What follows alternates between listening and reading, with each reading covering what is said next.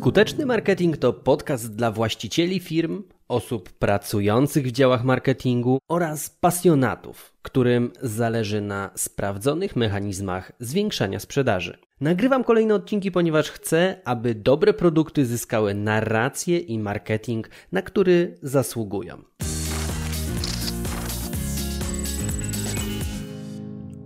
Jak sterować zachowaniami ludzi? Dziewięć mechanizmów psychologicznych, które ci to ułatwią. O tym dzisiaj porozmawiamy w tym odcinku podcastu. No bo popatrz. Motywacja, uwaga, emocje, myślenie, postawa, nawyki. Co łączy te wszystkie pojęcia? Ano jest to psychologia. Ale jak to się odnosi do marketingu? No bardzo prosto. Musisz znać pewne mechanizmy, aby przykuć uwagę klientów i skłonić ich do określonych działań. Twoje argumenty muszą zarówno trafić do mózgu emocjonalnego, jak i racjonalnego. Oczywiście tylko w momencie, kiedy sprzedajesz dobre rozwiązanie, czyli produkty lub usługi, takie, które są należytej jakości, już Myślę, że rozumiesz o co mi chodzi. I zależy Ci na tym, aby trafiły do szerokiego grona, bo nie boję się o Twoje argumenty racjonalne, natomiast te emocjonalne czasami są bardzo niewłaściwie wykorzystane i pokażę Ci, jakie mechanizmy mogą Ci to usprawnić, które to wykorzystuję w swojej pracy. I widzę też taką tendencję, widzę taką zależność, to jest też taki wniosek, który wyciągam, że przedsiębiorca marketer, dyrektor marketingu, który umie w psychologię, dużo łatwiej osiąga swoje wyniki w marketingu. No i właśnie o dziewięciu takich efektach, które są fundamentalne i warto je znać, opowiem w tym odcinku podcastu. Także siadaj wygodnie albo ruszaj się sprawnie, w zależności czy siedzisz, jedziesz, czy biegasz i zaczynamy, bo pierwszy z tych efektów to jest efekt halo. I to jest tendencja do przypisywania konkretnych cech na podstawie pierwszego wrażenia, gdzie jeden pozytywny wniosek prowadzi nas do innych pozytywnych wniosków. Ta zasada świetnie jakby jest realizowana w tym, że oceniamy książki po okładce. Mówi się nie oceniaj książki po okładce. No ale jakoś tak już ludzie są skonstruowani, że właśnie w ten sposób działają. Po prostu na bazie pierwszego wrażenia. Na przykład jeżeli jako menedżer HR-u albo osoba, która zatrudnia, umówisz się na rozmowę rekrutacyjną, i kandydat spóźnia się 5, 10 minut, 15, nie ma żadnego kontaktu. Ty właściwie patrzysz już na zegarek, myślisz, że nie przyjdzie, on wpada zdyszany 19 minut po czasie. No to co myślisz? No pewnie to, że jest spóźnialski, niesłowny, niesumienny, niekompetentny jest już skreślony. A może nie zdajesz sobie sprawy z powodu spóźnienia, no i może się okazać, że sąsiad z góry zalał mu mieszkanie, ale no wydajemy prosty osąd, spóźnił się, to jest niesłowny. I tak samo też robią twoi klienci, no bo widzą na przykład twoją reklamę i jak pokazują statystyki, mają mniej niż dwie sekundy, aby wydać osąd, czy to mi się podoba, czy uciekam od tego. Jeśli coś im się nie podoba, no to dopisują sobie litanie jakichś tam negatywnych cech, że to jakieś naciąganie i pewnie kolejna reklama. Jak im się coś spodoba wizualnie, no to klikają, wchodzą dalej. To samo dotyczy się też strony internetowej, landing page'a, czy też samego opakowania produktu. Jak coś jest ładnie zapakowane, ładnie podane, no to zakładamy, że też jest to dobre, no bo ktoś się do tego przyłożył, a jak robisz cokolwiek, tak robisz prawdopodobnie wszystko. Dlatego tak istotna jest dbałość o każdy szczegół, bo w drugą stronę działa ten efekt diaboliczny, demoniczny, gdzie jedna cecha negatywna wywołuje lawinę innych tego pokroju. No działa to w dwie strony, więc y, można to wykorzystywać, może to być coś, co Ci pogrąży, ale możesz też wykorzystywać to na swoją modłę. Kiedy Twoja marka nie jest na przykład obecna w mass mediach, to możesz skorzystać przykładowo ze współprac z lubianymi influencerami, bo kiedy ktoś znany i lubiany opowie o Twojej marce, to automatycznie jego odbiorcy przełożą te pozytywne cechy na Twój produkt. I to jest swojego rodzaju transfer autorytetu, o którym opowiem nieco później. Dodanie efektu halo po prostu poprawia skuteczność. Dbanie o te szczegóły poprawia skuteczność. Również to, co poprawia skuteczność, to społeczny dowód słuszności, czyli taka tendencja do przyjmowania poglądów lub podejmowania decyzji na podstawie tego, co zrobili inni. No bo kiedy ludzie nie wiedzą, co robić, robią to, co inni ludzie. To się nazywa oszczędność poznawcza, jest całkiem zdrowym mechanizmem, no bo nie da się przeanalizować każdej jednej decyzji indywidualnie. Jednak warto podkreślić, że efekt ten odnosi się przede wszystkim do sytuacji, kiedy dana osoba nie ma wyrobionego zdania na dany temat, czyli podchodzi dosyć neutralnie. Jest taka na zasadzie nie wiem. Pierwszy przykład z brzegu. Na przykład wchodzisz do sklepu internetowego, który sprzedaje kaski dla rowerzystów. Z pozoru wszystko wygląda ok, no ale nigdy w życiu nie widziałeś tego kasku na żywo. Nie wiesz, czy jest wygodny, wytrzymały, czy tam solidny. No i co teraz? Skrolujesz w poszukiwaniu opinii, a tu na przykład tych opinii nie widzisz. W ogóle nie ma ten kask, żadnych opinii w internecie. Mózg podpowiada ci, to nie jest model dla ciebie. Nie kupuj tego. No i prawdopodobnie go słuchasz, bo to się wydaje racjonalne. No skoro nie, nie będziesz kupować kota w worku, gdzie w całym internecie nie ma opinii na dany temat. Ale załóżmy teraz scenariusz alternatywny. Ten sam sklep, ale przy każdym produkcie są opinie. Zachwalają nie tylko jakość kasków, ale także obsługę klienta, ekspresowy czas dostawy. No to brzmi legitnie, kiedy widzisz, że coś jest recenzowane. Te opinie są społecznym dowodem słuszności. One powodują, że ta inwestycja w ten kask wydaje się być czymś słusznym. A jeżeli nie wiesz, nawet w ogóle, który model wybrać, no to prawdopodobnie jeszcze w inny sposób wykorzystujesz społeczny dowód słuszności, czyli szukasz, sprawdzasz najpopularniejsze modele kasków. Po prostu dochodzisz do wniosku, że skoro tyle osób podjęło tę decyzję, no to ta decyzja musi być przemyślana.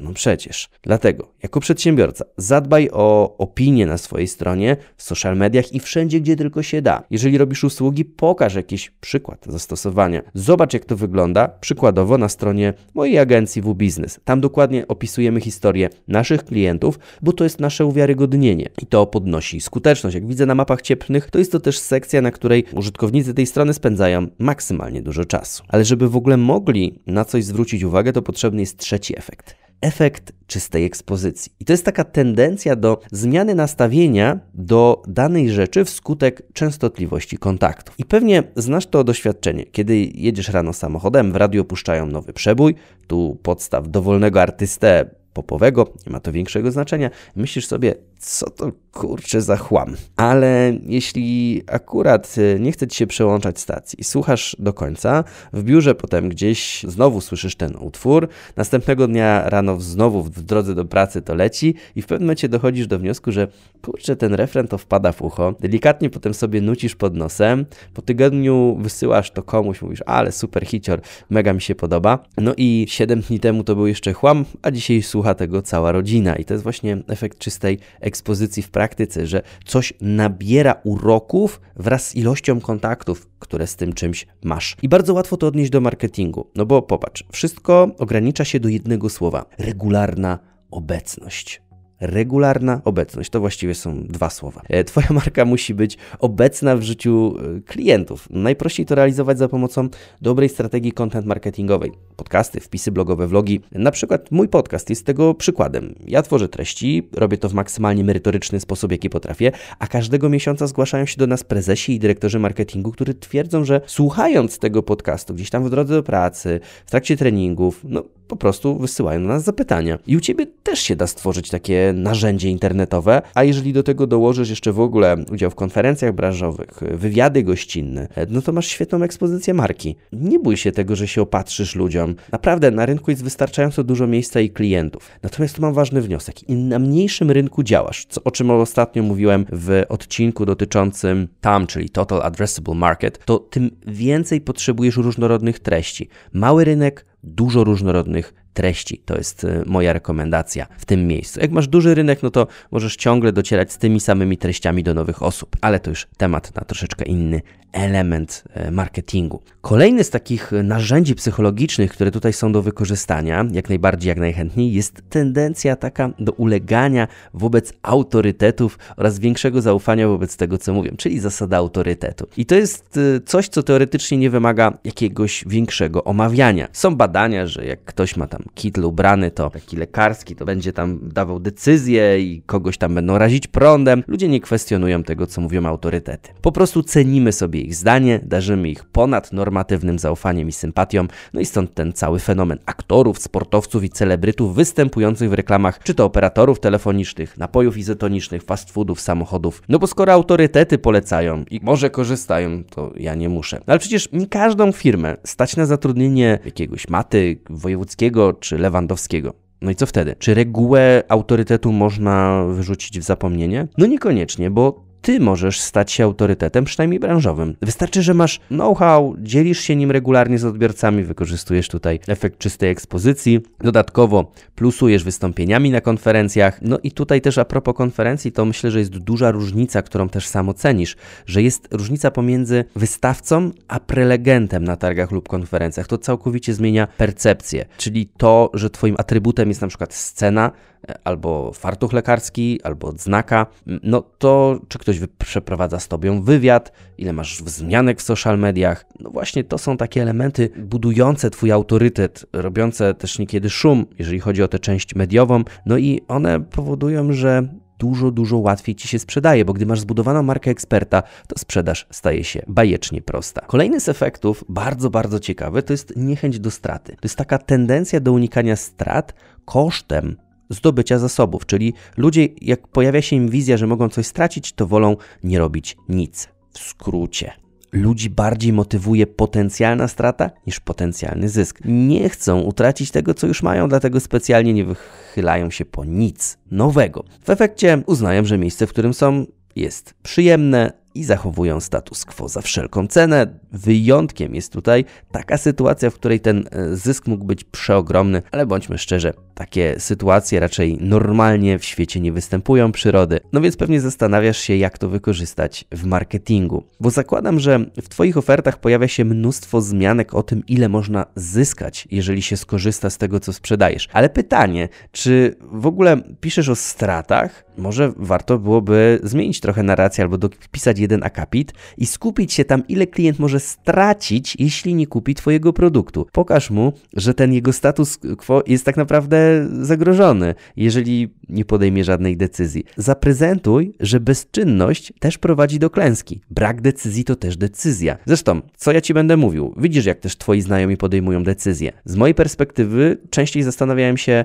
co mi grozi, jak tego nie zrobię, niż myślą o ewentualnych korzyściach. No i tym e, tropem przechodzimy do siódemki, czyli do reguły niedostępności. Jest to tendencja do zdobycia tego, co jest trudno dostępne, ekskluzywne lub praktycznie nieosiągalne. Kapitalnie z tej zasady korzystają high-endowe marki odzieżowe jak Supreme, które wypuszczają limitowany drop koszulek na rynek. Z racji, że produktów jest mało, a zainteresowanie jest ogromne, klienci zrobią naprawdę wiele, aby zdobyć ekskluzywny t-shirt. Tutaj ekskluzywny ekskluzywny to nie zawsze oznacza drogi. Akurat ekskluzywny w swojej definicji oznacza, że coś jest trudno dostępne. Więc to jest mechanizm, który może być wykorzystywany, jeżeli regulujesz ilość sztuk, które wychodzą na rynek. Tutaj również działa dobrze marka Rolex, która reguluje ilość zegarków, które pojawiają się na rynku, w efekcie jest w stanie kontrolować to, to je kupuje. No i to prowadzi do tego, że jak już ktoś kupi, to używane zegarki są droższe niż nowe. Trzeba jednak mieć świadomość, że nie każda marka może sobie pozwolić na tak osobliwą strategię marketingową, bo o ile większość kupionych produktów traci przez lata na wartości,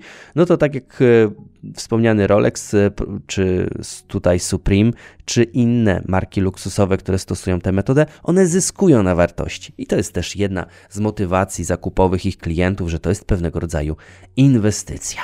Kolejnym z mechanizmów, na które warto zwrócić uwagę, jest efekt potwierdzenia. I to jest taka tendencja u naszych klientów do szukania informacji, które są zgodne z wcześniejszymi przekonaniami lub postawami. To samo dotyczy statusu quo, ale tym razem w ujęciu bardziej mentalnym. Każdy z nas ma pewne przekonania, wierzenia, które są silnie wpisane w nasze DNA. Nam się wydaje, że taki jest świat, jak my go widzimy, co nie do końca jest prawdą, no ale to już temat y, troszeczkę znowu inny. Więc kiedy ktoś podczas rozmowy wygłasza zdanie totalnie różniące się od naszego, to dochodzi do zgrzytu. No, czujemy jakiś dyskomfort, szukamy załogodzenia sytuacji, chcemy lepiej zrozumieć. No i świetnie to widać w debatach politycznych. Jedna strona mówi A, druga strona mówi B. Obie strony właściwie w taki sposób się zachowują, żeby się nie dopuścić do głosu. Idą w zaparte, nawet jeżeli Wydaje się to abstrakcyjne, po prostu mają różne punkty widzenia. Ja widzę to tak, że ludzie lubią obracać się w swojej bańce informacyjnej, światopoglądowej i czasami taki nowy pogląd psuje ich mentalny mir.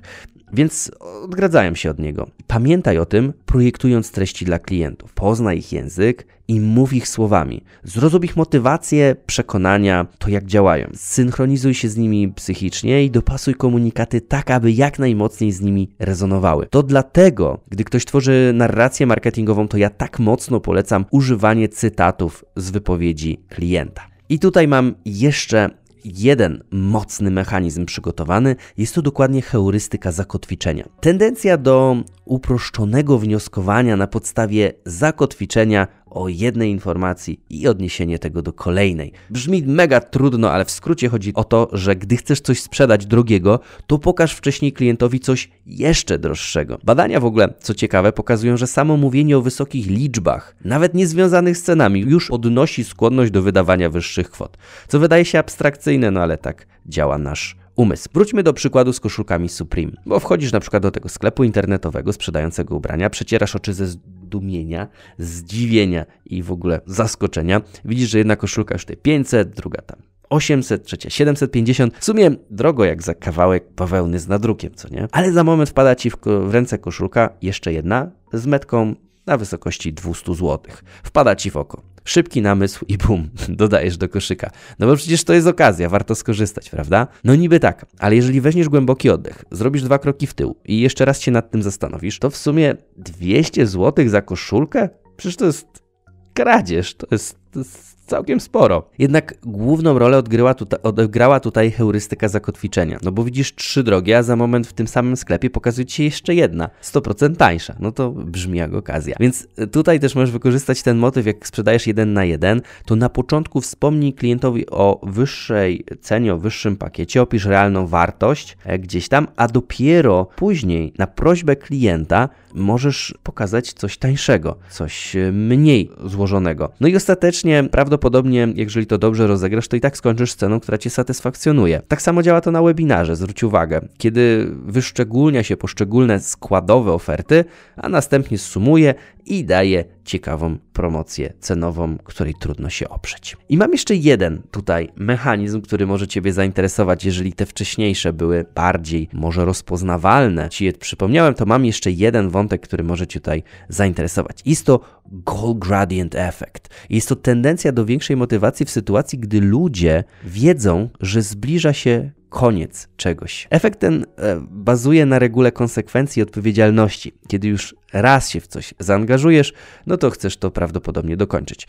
Jak tłumaczy profesor Cialdini, każdy z nas chce być postrzegany jako konsekwentny i zdeterminowany. No, szkoda, że chcemy być tego postrzegani, a tak nie postępujemy. No ale dobra. Więc w tym efekcie nie wystarczy powiedzieć zrób to i tamto, ale trzeba też niejako stworzyć taki pasek postępu działania. I jeżeli widzimy ten pasek postępu, to wtedy czujemy większą motywację. Znane marki wykorzystują ten efekt od lat. Gdy na przykład czekasz na Ubera, to masz animację z jadącym autem na mapie, które odzwierciedla ten proces. Dzięki temu wiesz, za ile wsiądziesz do taksówki. Czy Duolingo, jak i inne aplikacje i gry pokazują pasek postępu pod konkretnymi umiejętnościami, dzięki czemu wiesz, ile ci jeszcze zostało, aby perfekcyjnie opanować na przykład zwroty grzecznościowe w języku włoskim. Starbucks, McDonald's, Orlen w aplikacjach przyznają ci punkty za zakupy i pokazują, jak niewiele brakuje do odebrania darmowego latte, cheeseburgera czy czegoś tam innego. W ofercie możesz pokazać, jak wygląda proces zakupu i to też ułatwia klientowi podejmowanie decyzji. Zastanów się w ogóle, jak możesz wykorzystać to u siebie, bo to jest naprawdę przepotężna metoda. Dobrą praktyką będzie z pewnością pokazanie w sklepie internetowym paska postępu sygnalizującego, jak niewiele kroków zostało do finalizacji zamówienia w koszyku. Wideo na Instagramie też możesz dodać pasek przedstawiający czas trwania, który odbiorcy wplątani w ten proces będą chcieli obejrzeć